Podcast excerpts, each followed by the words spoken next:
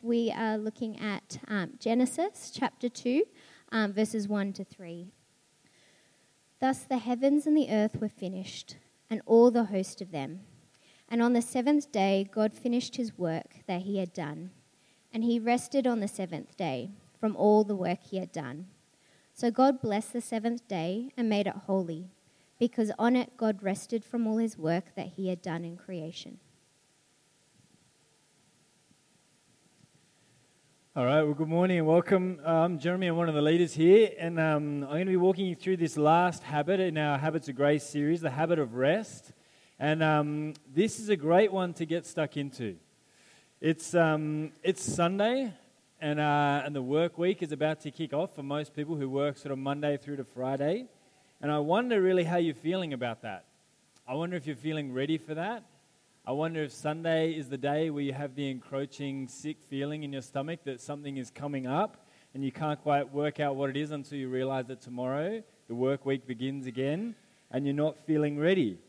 I think that's how many people feel on a Sunday. You might even be here gathered with God's people on a Sunday and your mind is already halfway into the work week. It's true that we are busy. We feel busy we feel by busyness. You can even think of it like an extended metaphor for it might be this. Earlier in the year, we headed away up the north coast for holidays. And as we were heading up the highway, so around that time, there's a lot of road safety campaigns because obviously there's you know, a lot more people on the roads, there are a lot more accidents and the like. And the big campaign, I don't know if you noticed what they were pushing this year. The big one was three car lengths between the cars. And I think either it was done earlier in the year, but it was certainly the first time I saw it. But on the freeway, they had it measured out. So as you're driving, you could see whether or not you were actually far enough from the car in front of you. So they're pushing this, pushing this, pushing this. And yet the whole way up the freeway, even when there was clear space, it's like, it's like Sydney siders could not get out of the mindset of being bumper to bumper. At 110, people are pulling in and out of, like, you know, they're undertaking and all this kind of stuff. They're keeping one car space between them all the whole way up, there's all these cars doing 110 with barely enough space in between them. And I remember just feeling as we were driving up, like, this is stressful, right? Because you know that if one car goes or brakes too suddenly, it's going to lead to a, like catastrophe, right? Through all the cars that are lined up. I reckon that is probably a metaphor for most people's life in the city. That all the stuff we have is far too close together and we are always on the brink of some major kind of crash we go from one thing to another thing to another thing, such that if one event blows the time schedule out, we're gone for a month and we don't recover.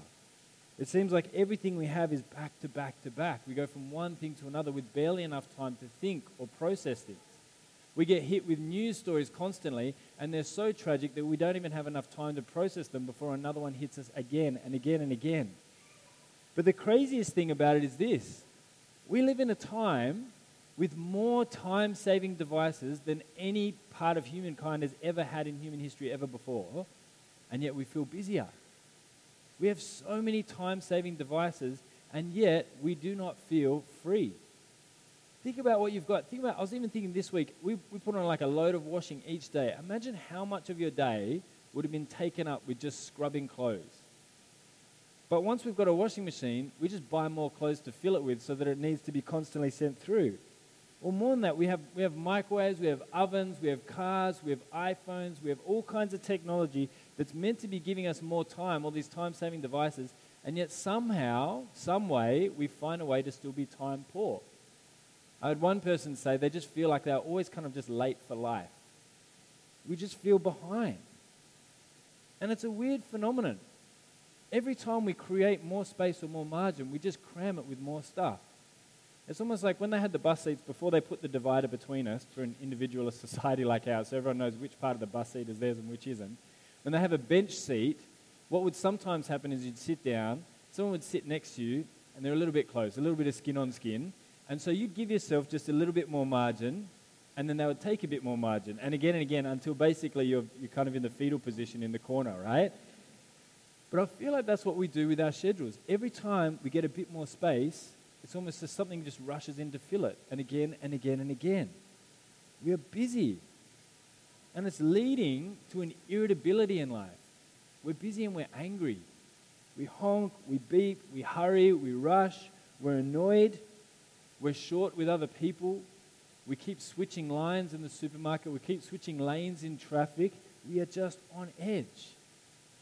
And I would put to you that the reason that life is like this is because we're out of sync with God's created design and order for the universe. I got a bit cosmic for a Sunday morning after talking about traffic and going to that. But I think it's true. And the habit that we're looking at last is the habit of rest. We've looked at five habits. We've said this year that we're about making more and stronger disciples. And as you grow stronger in Jesus, we want to encourage you to develop good spiritual disciplines where you're going to grow week on week, year on year.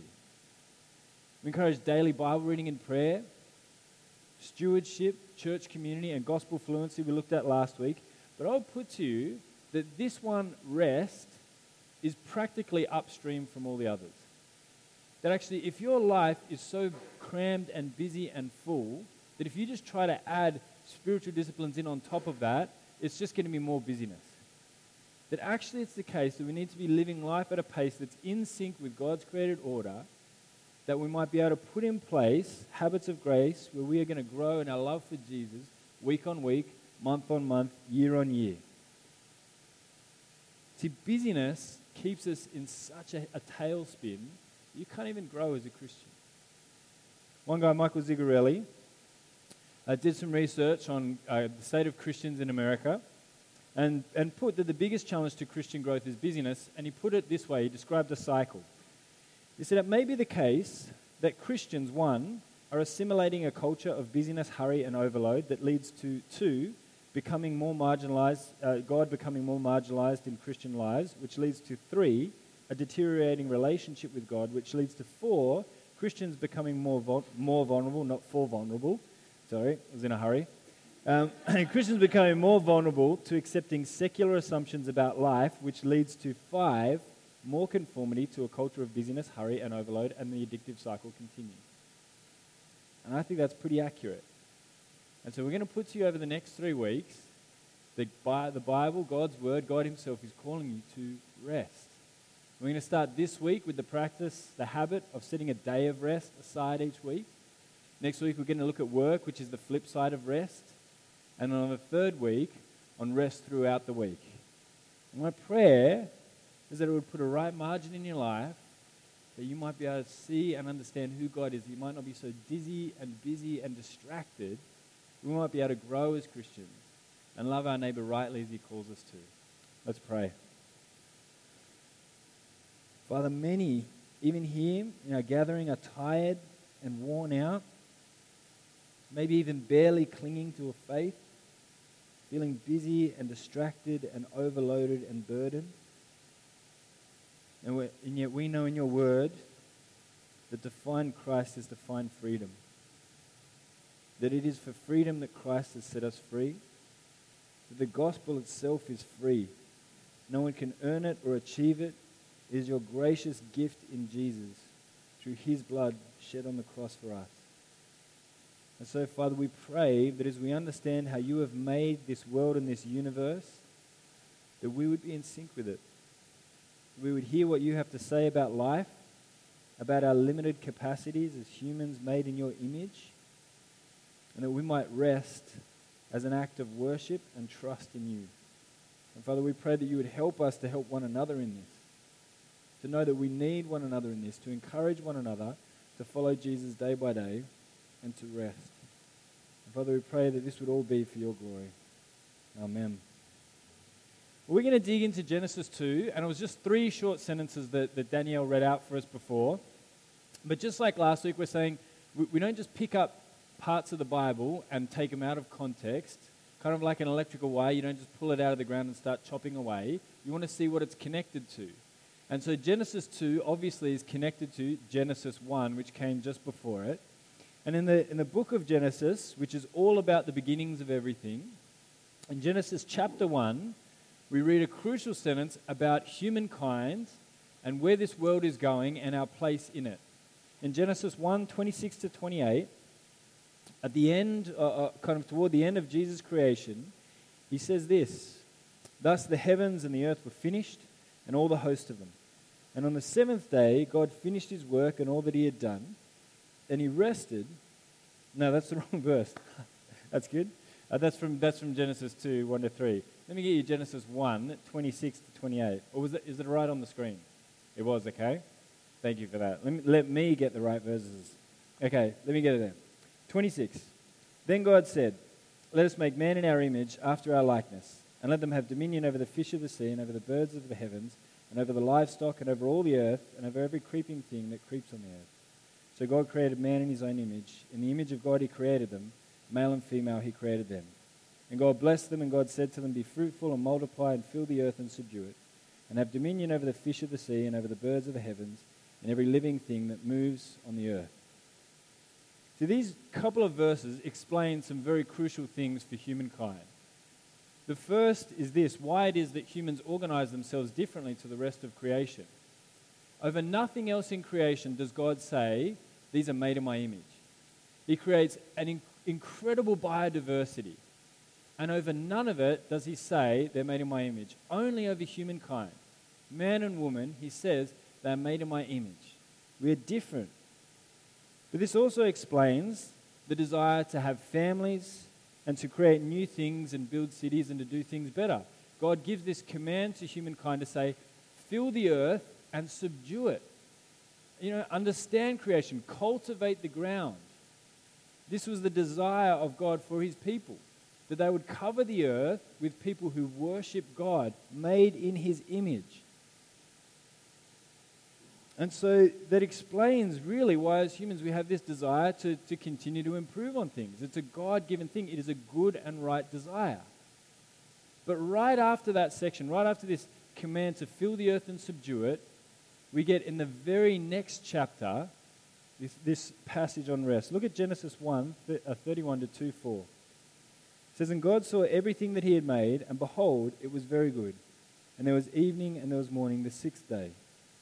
Thus the heavens and the earth were finished, and all the host of them. And on the seventh day, God finished his work that he had done, and he rested on the seventh day from all his work that he had done. So God blessed the seventh day and made it holy, because on it God rested from all his work that he had done in creation. So after declaring that everything is not just good, but very good, his creation project is completely finished. There's this little section at the end where you're almost like, well, why is that even there? There's a seventh day that God rests on. We're told that he sets it apart. It's holy, which is the word that we looked at last week. It's set apart, it's to be different. And he blessed it. Now, why is God resting here? Why would God need to rest? He's not exhausted from where, it's not like he forgot to manage his tasks properly and he's just overcooked it. And so on the seventh day, he just needs a day to cool down. We're told in Isaiah 48, uh, 40, 28, Have you not known? Have you not heard? The Lord is everlasting the creator of the ends of the earth, he does not faint or grow weary. God does not faint or grow weary. He's not like us. His capacities are infinite. So, why is it here in this text that God is resting? Why do we get this section right after this creation order that God is resting? He's creating a pattern of work and rest that is for human flourishing. That work is good, and we'll get to that next week. But with that, rest is good. And so he creates this order and this rhythm to creation where humans are to complete this, this project of filling the earth and subduing it, but they're to do it according to his pattern. This one day rest and six days of work pattern. And he affirms that it is good. And this is interesting to look at.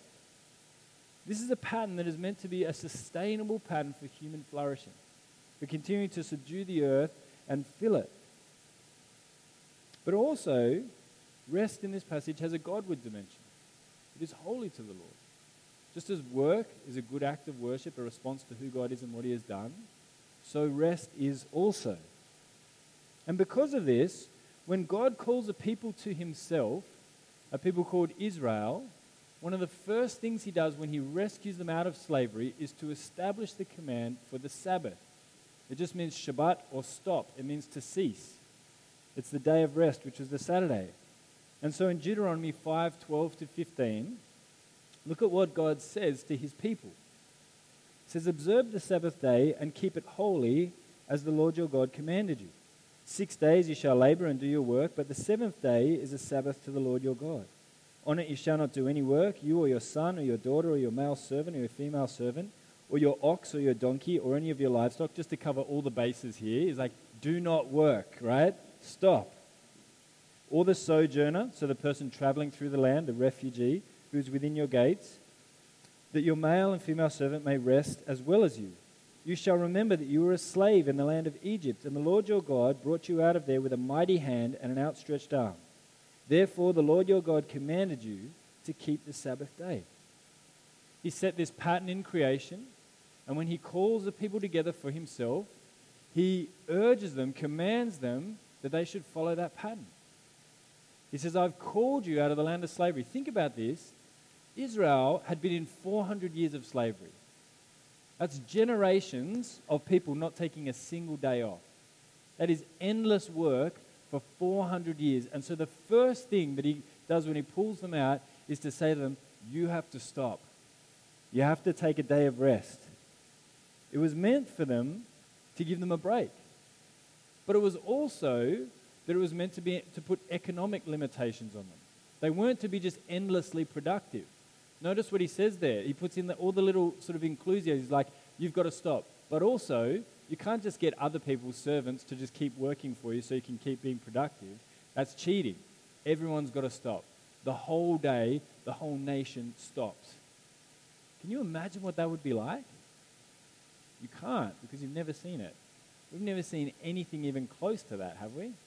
We get mad when the cafe shops are half, uh, when the cafe shuts a half hour early. People start banging on the doors and things like that. Like we can't stand when things shut down. This is a whole nation shutting down every week for an entire day. You couldn't do anything. It put, in, it put a cap on how productive they could be. But it wasn't just for them, it was also for the land.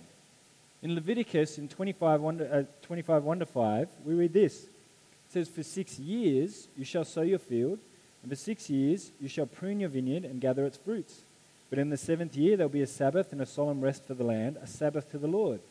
You shall not sow your field or prune your vineyard. You shall not reap what it grows itself or in your harvest, or gather the grapes of your undressed vine.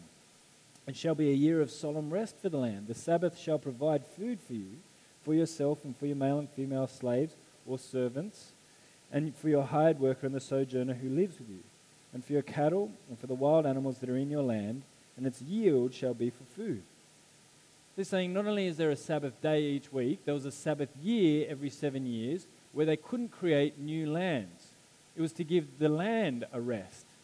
So God was saying not only did humankind need rest to flourish, but actually creation does as well. It's not meant to be flogged infinitely for infinite amounts of production. Every seven years, there's to be a break even recently, I think even as recent as two years ago, there was a lot of debate in the nation of Israel between various religious groups about there was a seven times seven Sabbath year and as, to whether people could actually produce uh, a food from the land. So it's something that's still even being practiced or trying to be practiced today. But it was something that God set up to put economic limitations. He's like, He has not created the world for a 24 7 production culture. It is not built that way. Humans don't thrive in that kind of rhythm, and neither does the earth. Here, it was to give it a rest. But more than that, on every seven times seven years, there was a year of Jubilee where all debts were cancelled. I know we saw in that text it used the word slaves. It is not like New World slavery. It was more indentured servitude where you would serve for a time and you would get some land at the end of it or be paid for it. But more than that, you couldn't be, there wasn't generational debt every 50 years there was a reset. So if you were giving out a loan and you knew the reset year was coming up, you're not going to loan out a lot at that time because you know you're not going to get it all back. Rest or Sabbath was meant to build into the created order the idea that we are limited, that we are not infinitely productive. It was a Sabbath to the Lord, and it was meant to honor God by trusting Him that even when we stop, it's enough. That we can't just continually keep going relentlessly, trying to produce more and more and still flourish. It was to stop and to trust that God is our provider, He is sovereign, and this is His world and we are His people. We've talked about this a bit over this series, but the prevailing view of humanity is different to this in our society, isn't it? The prevailing view of humanity is that if there is a God, he, she, it, or they, are basically irrelevant to our daily lives. And the prevailing view is humanism, that we are essentially good and our potential is near infinite. That if we can, there are, using technology, using new strategies, we can near infinitely increase our capacities to do things. It led to a phenomenon, if, if you're in education, you might have heard of this, led to a phenomenon in the 80s called hot housing. Is anyone familiar with hot housing? Okay, cool. I'll start a fair way back. But it's, a, it's a reasonably simple concept. The belief was, again, that our capacities were near infinite. So if you just started kids learning early enough and hard enough, that they, you could infinite, exponentially kind of increase their intellectual capacities. And so they would start, you know, doing the thing where they're playing them Beethoven in the womb all the way through to as soon as they get out, they're teaching them math and science and just like, just smashing them. And what they realized was they were ruining these kids. That actually we, we hit this, the, the limits of our capacities really quickly. That you are limited biologically. There are things genetically that just put limits on what you can do. But not only that, that generally as humankind, we are limited. Humanism wants to focus on our, on our capacity, on our potential, on what you might be able to do. And the Sabbath, the idea of rest in the Bible, is the idea that you are very limited. There is only so much that you can do, and then you have to stop. It's an admission that we don't like to admit that we are created and we are not God, and we do get exhausted, and we have to stop. God says, stop. Enough. You will not find flourishing by pushing and pushing and pushing. It was true for Israel and it's true for us. So the question becomes well, why don't we do it now? I mean, I don't know if you've noticed this, but I imagine in none of your conversations, any of you asked, How was your Sabbath yesterday? I don't know, you could have. It could be a really, you know, idiosyncratic thing. But, uh, but I don't hear that language a lot. You don't hear it a lot in Christian circles. Why don't we, why don't we do the Sabbath? Why don't we practice it? I heard one author ask the question well, in the, in the Ten Commandments, I mean, we've got nine there that still kind of are in force. Is it just nine commandments and one really strong recommendation? Why do we treat the Sabbath differently? Well, there is a reason. Jesus kept the Sabbath. He was accused of breaking the Sabbath, but he actually kept it. What he really broke was the, the rules that certain religious leaders had put around the Sabbath. But Jesus kept the Sabbath, so why don't we? Well, Hebrews 4 4 to 10 gives us a bit of insight into how it has changed for us as New Testament people on this side of the cross. It says, For he has somewhere spoken of the seventh day in this way. I like that, by the way. If you ever forget where a Bible verse is, you just say, For somewhere he has spoken. Anyway, so here he says, For somewhere he has spoken of the seventh day in this way. It's Genesis 2, just a hack there. And God rested on the seventh day from all his work. And again in this passage he said, They shall not enter my rest. Since therefore it remains for some to enter it, uh, who formerly received the good news, who failed to enter because of disobedience, again he appointed a, a certain day, today, saying through David so long afterwards in the words already quoted, Today if you hear his voice, do not harden your hearts. For if Joshua had given them rest, God would not have spoken of another day later on. So then, there remains a Sabbath rest for the people of God, for whoever has entered God's rest has also rested from his works as God did from his. Here, the author is saying that the Sabbath in the Old Testament, like the sacrificial system, was a shadow of the things to come. The rests that they had, the, the weekly rest, the seven year rest, the year of Jubilee every 50 years were all ceremonies to remind Israel that there was a rest coming that finally arrives in Jesus.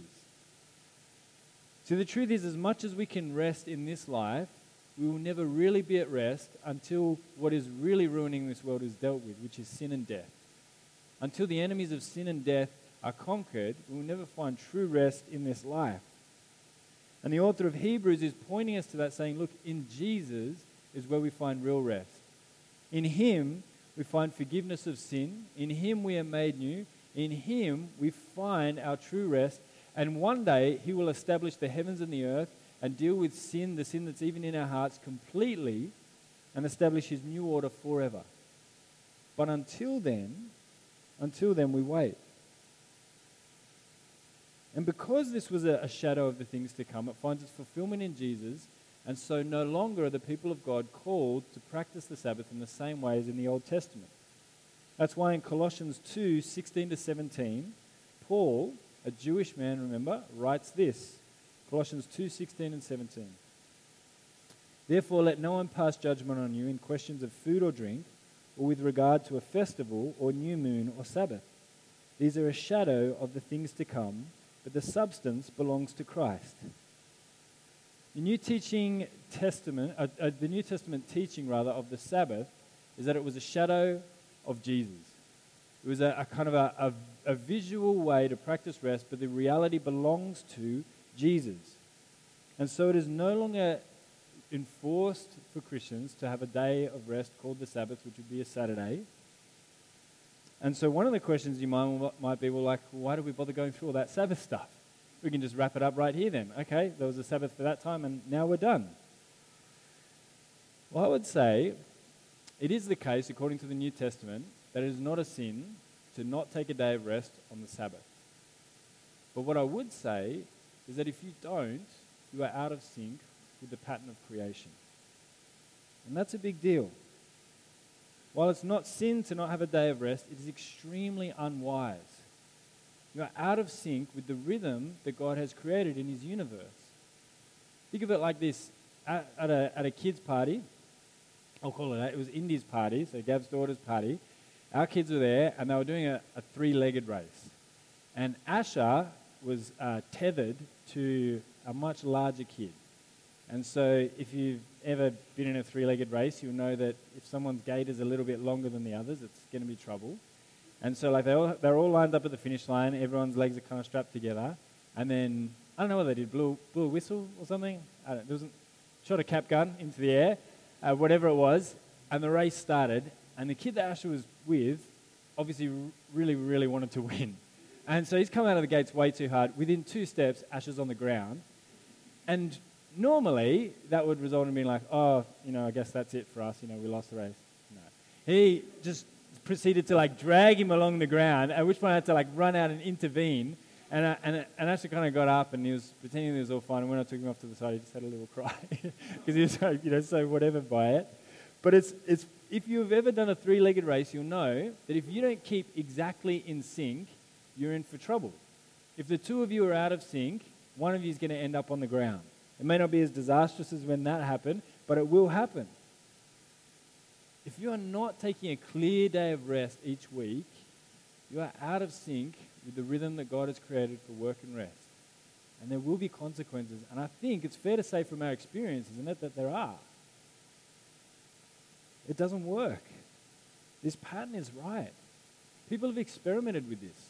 The French Republican uh, calendar was an attempt, I think, in the 18th century to create a 10 day week. It was partly to reject the kind of Christian heritage that they had in culture and partly to increase productivity. Guess what? It was a disaster nine days work and one day's rest, productivity declined, mental health declined. It was an absolute disaster. It was out of sync with God's created order.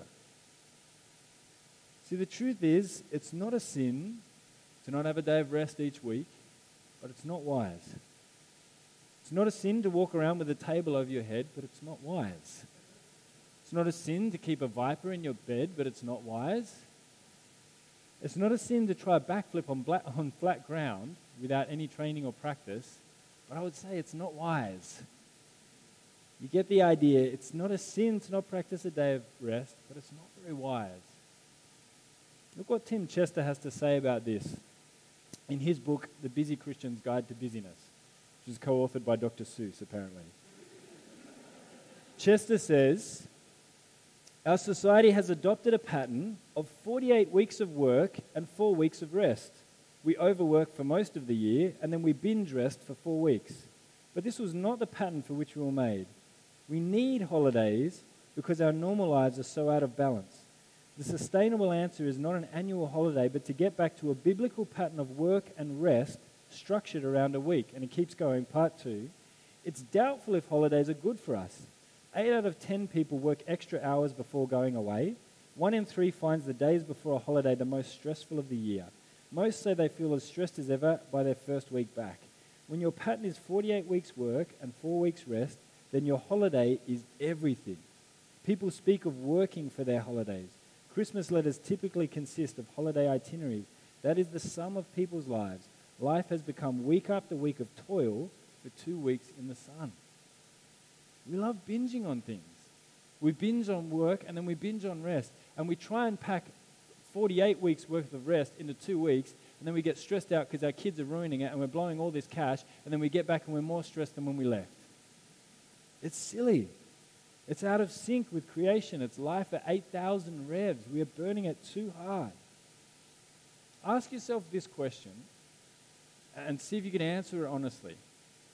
If you did not have any annual leave, Imagine that, teachers. And I can say that because I'm a teacher. But if you had no annual leave at all, would you be able to continue happily and healthily? Because if not, I would say you're out of sync. If you couldn't survive without annual leave, if that's not just a gift on top, if that's the coping mechanism for just weeks and weeks of overwork, I would say you're out of sync with the created order and there will be consequences for it. It's not wise just as insights are right, we need a day of rest and a clear day of rest. I was wondering whether to include this. You know, you can tell me on the little slips afterwards whether it's too strong.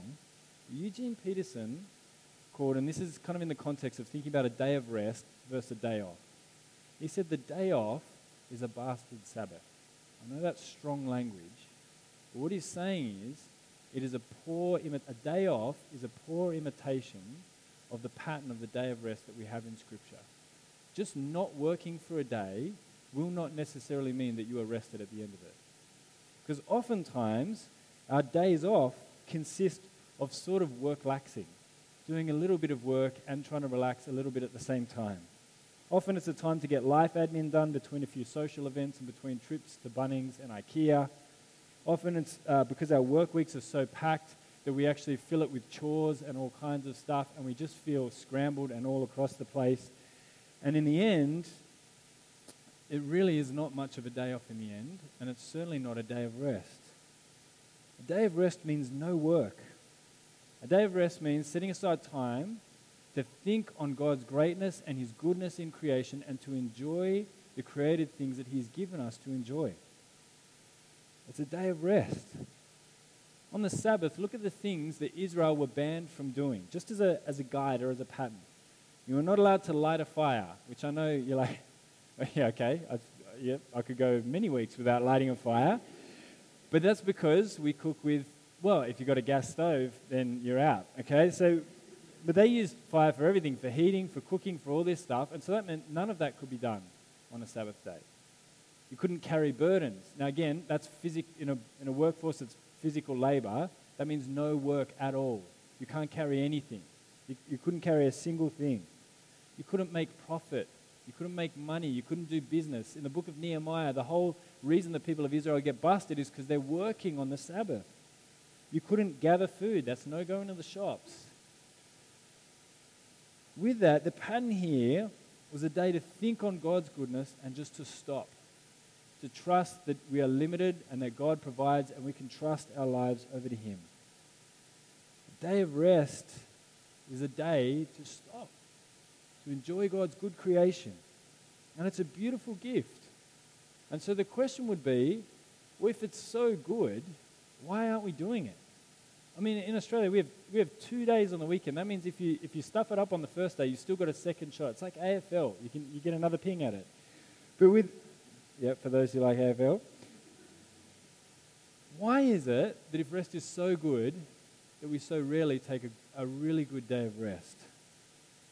In Israel's history, the reason they broke the Sabbath, we're told in Ezekiel, is for one reason. Ezekiel 20:16 it says, "Because they rejected my rules and did not walk in my statutes and profaned my Sabbaths, for their heart went after idols."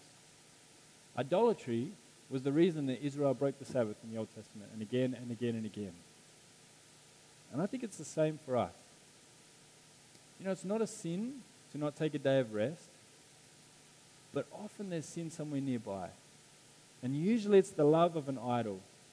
An idol is anything that is not God that we love more than Him. that we believe we'd find more joy in. And the four biggest, as we looked at last week, are control, power, approval, and comfort. And I reckon these are the four biggest reasons that people can't take a day of rest. Is it control? Do you actually feel like either your work or life would get out of hand if you really took a day of clear rest, where you just rested and enjoyed God's good creation? That you can't believe that if I let life get, get that out of control, that I would still actually be happy, I would still flourish as a human. Or maybe it's power. Maybe your job is so crucial to you, you, you need to feel like somebody who does things. In fact, it's kind of a point of pride when people ask you how you're going. You often say busy or tired because it's a point of bragging. Because to say that I'm doing well is kind of what lazy people do, right? If you're happy, it's probably because you're not working hard enough. Is it something that you can't stop working because it's a part of your identity? I'm important. I'm busy. I get things done. I handle things properly. And because of that, you can't stop. Is it approval? Is it you just can't say no to things, and so your days get filled with doing things to please other people so that you can't really just stop and take a day of rest, even a single 24 hour period to rest? Is it comfort? The need to feel nice all the time? Do you know it's possible? And I know this sounds funny, it's possible to be too lazy to rest. To give you just a quick example, if you've ever done that thing where you're staying up watching TV and you're exhausted and your eyes are closing, but you just can't be get, bothered getting off the couch because it's too much effort to go to bed, that's just a microcosm of what it's like to be too lazy to rest properly.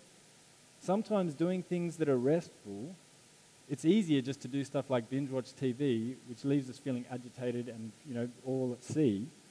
And so oftentimes we can't do the things that we need to do in order to rest properly. It's possible, to be too addicted to the idol of comfort to actually rest properly. Whatever it is, wisdom would say follow God's pattern. There should be a day of clear rest every week. So, to finish on getting practical on these things, let me run you through a couple of points that I think are crucial to it. The first is a day of rest takes planning now. It actually takes effort. God, God actually had to make it illegal for his people not to rest in order to get them to rest. That's how serious it had to be. You could die for breaking the Sabbath. He had to make it that serious just so his people would take a day off. He knew the nature of humankind, and so actually resting is going to take some preparation. I've been told that uh, for those who've been to Israel, that it's even the case still today that on Friday afternoon there'll be a Friday afternoon rush. And the reason is because the, the Sabbath goes from sundown on the Friday, no, what is it? Yeah, sundown on the Friday to the corresponding time the next day. And so what happens is everyone's trying to get all the chores, all the kind of things out of the way on the Friday afternoon. So they're rushing to get it done. People are going to the shops, getting all this sort of stuff, because once it hits sundown, it's rest time. Some people even take it so seriously that they don't, they don't do any public transport. So there's nothing that you can get. So people just stop. Now, I think it's the case that if you're going to have a day off, it's probably going to take some preparation. If you're not going to spend the day doing chores and errands and running back and forth, it might actually mean getting the week a little bit organized so that you could take a proper day, a 24 hour period where you just rest properly. And that's hard. That's hard if you do shift work because it's going to be a different day of the week. It's hard if you've got kids. It's hard if you've got all kinds of pressing responsibilities. It takes preparation. I think oftentimes that's why we don't do it because it's kind of it's too much effort to rest. But we need to. That's the first one. The second one is it takes creativity. It is true, no matter who you are, that TV probably in some ways has killed your creativity when it comes to rest. Mel and I have been, have been over this year putting in the practice where we don't watch TV sort of during the weekdays, it's just for weekends. And there are, initially as well, when we started doing this, one of the first things we realized is like, I don't really know what to do. Like you have this kind of, as soon as you sit down at the end of the night, the kids are in bed, there's some quiet space, the reflex is you just put something on and you switch off. And when you don't do that, you just feel kind of funny. Like you're like, well, I don't know, what did people do for thousands of years before TV? The truth was they probably talked and connected and then rested. But the habit is that we just, our automatic thing is when I get time, I've got, I've got 90 different sort of shows in my mind that I want to binge through, and, uh, and I, I just start working through those. But it's going to take creativity to rest, some thinking. What are some things that I'm going to do that are actually restful, where I enjoy God's good creation? Because rest is different to distraction. Distraction is what we're really good at. Distraction is mostly addictive, and it's the things that we do compulsively, but it's not very restful. And so having a good day of rest is going to take some creativity. And I think the other challenge with that is it's different for different seasons. Whether you are single or in a relationship or married or with kids, rest is going to have different challenges. Having a clear day of rest is going to have different challenges, isn't it? If you are, if you are an introverted single, a day of rest is a, is a challenge. I know that as a really introverted person because the, the natural tendency is to just spend time by yourself. And that, that, can, that can be good to an extent, but over a while that can actually be pretty unhealthy. And so you have to think carefully about how am I going to plan my week ahead? If I'm going to have a good day of rest, how am I going to find time to connect with people that I want to connect with? And, and actually plan out a good day that's going to be restful. If you're a couple, it may be developing the ability not to say yes to every single social engagement. So your days aren't just back to back of going from one thing to another. Or clearing out the times in the week where you will do that, and then a day of rest where you won't. If you're a family, the challenge is how do you do a day of rest when you've got kids? That is not restful. And it's going to take some thinking. And it's going to go, it's going to switch from kind of, I don't know if this is the best way to describe it, but kind of passive rest to active rest. What used to be a restful day is going to look different now. And if you don't, if you don't adjust to that, you will make yourself miserable. So if your day of rest before was started with like a slow start to the morning, kind of a lie-in, then to like kind of a cafe, then some reading and that kind of, it's gone, right? With kids, that is not going to happen. But it's not so bad because kids are actually really good at resting. They're really good at switching off from work. I've never said to the kids, let's go play in the pool or something. We don't have a pool, by the way. It was like a little Bunnings $20 pool, just to, just to be clear. But you'd never say that to the kids, and they're like, oh, would love to, but got a presentation on Monday. Uh, like they're just like they're all about it. And so resting as a family is going to be more active, and that was an adjustment for me. The way I like to kind of wind down before that was to not do much, and now with kids you need to be active. And so it's going to take some. It's going to take a switching of gears. Rest is going to be different now.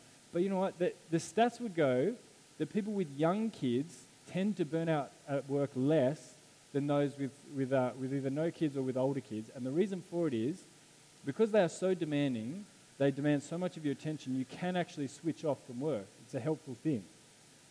And there are new ways that you can find to enjoy God's creation. Before, you might not have thought about the end of the beach that has rocks and no waves worth going at. But with kids, they love it. That's where all the crabs are, that's where the action is. And they can draw you into God's creation in good and helpful ways. It's just going to be different. And so I'd put to you two challenges on this then. The first is to actually design a day of rest. To sit down and spend some time to think if it was a 24 hour period, and because in the New Testament we're free for that to be anywhere in the week, to say where are we going to do it and what would it look like from end to end? And then think how, how is it that we would actually do a day that's really restful? And then, once you've got something or a bit of a pattern to it, to then guard it ferociously. As they week in, week out, we are going to, unless there are exceptional circumstances, and there will be, and there'll be interruptions and all kinds of things, but uh, unless there is something intervening, we're going to have a clear day of rest each week. And I would say, look, we've been at this for a little while, my wife and I, and I would say, I look forward to Saturdays so much. Not only that, but our kids do. They'll often say, Is today daddy's day off? We say, day off is a bastard Sabbath. That's right. we never say that, just to be clear. The kids are out there for the talk, right? They, they look forward to it as well because they know that's the time when we're going to hang out as a family, where I'm not just going to be on my phone all day or on my laptop or opening it and closing it or that kind of stuff, where we just hang out together as a family. We enjoy God's good creation. And we don't always nail it, and sometimes you've got to do last minute errands because you forgot about something and whatever else.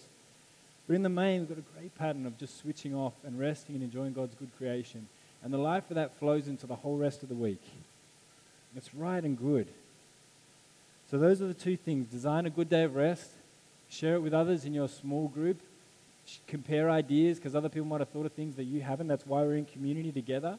Maybe even share it on the Facebook book. If you really nail it next week, if you take a day off and you hit a 10 out of 10, post it up there with an itinerary and everything for it to help everyone else. We won't take it as like a, you know, social media humble brag type thing. Just chuck it up there.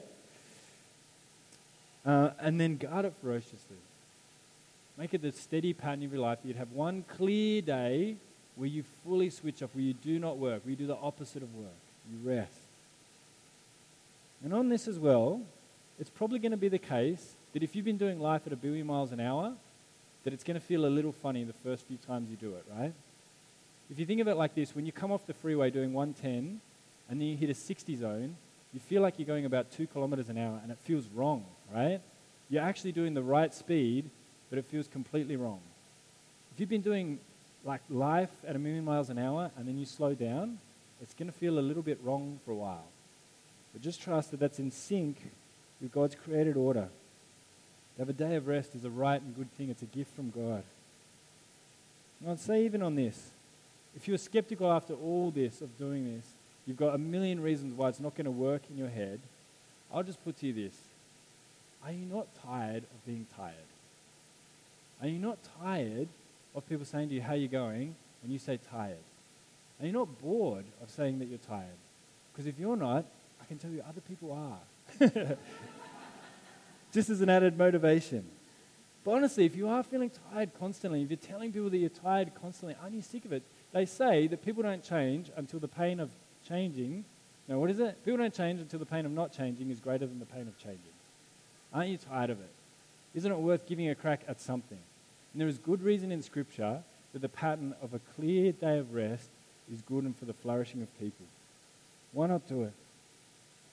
Are you sick of being tired? You're sick of not growing as a Christian. They say, there's a quote from, from one author saying, if the devil can't make you bad, he'll make you busy. Because eventually then, you'll make some poor decisions and you end up doing something bad. If you're distracted, tired, busy, angry, short with people around you, short with the kids if you've got them, isn't it time to do something about it? Just have a crack and see what happens. There's good biblical evidence that this pattern of a day of rest each week is good and for the thriving of his people. And more than that, it's a shadow of the rest that is to come. A reminder that one day we'll finally be at rest because of the, the victory that Jesus won at the cross. Let's pray that he would help us to rest. Father God, we praise you that you are the God of rest. You are our designer. You are the one who will bring ultimate, true, and lasting rest when you establish your peace forever in the new age to come, where you will live and walk among us, where there will be no sin and suffering and difficulty. And Father, until that day, we pray that we would maintain the habit of rest as a gift from you, that it might be in some ways a shadow of the rest that will come.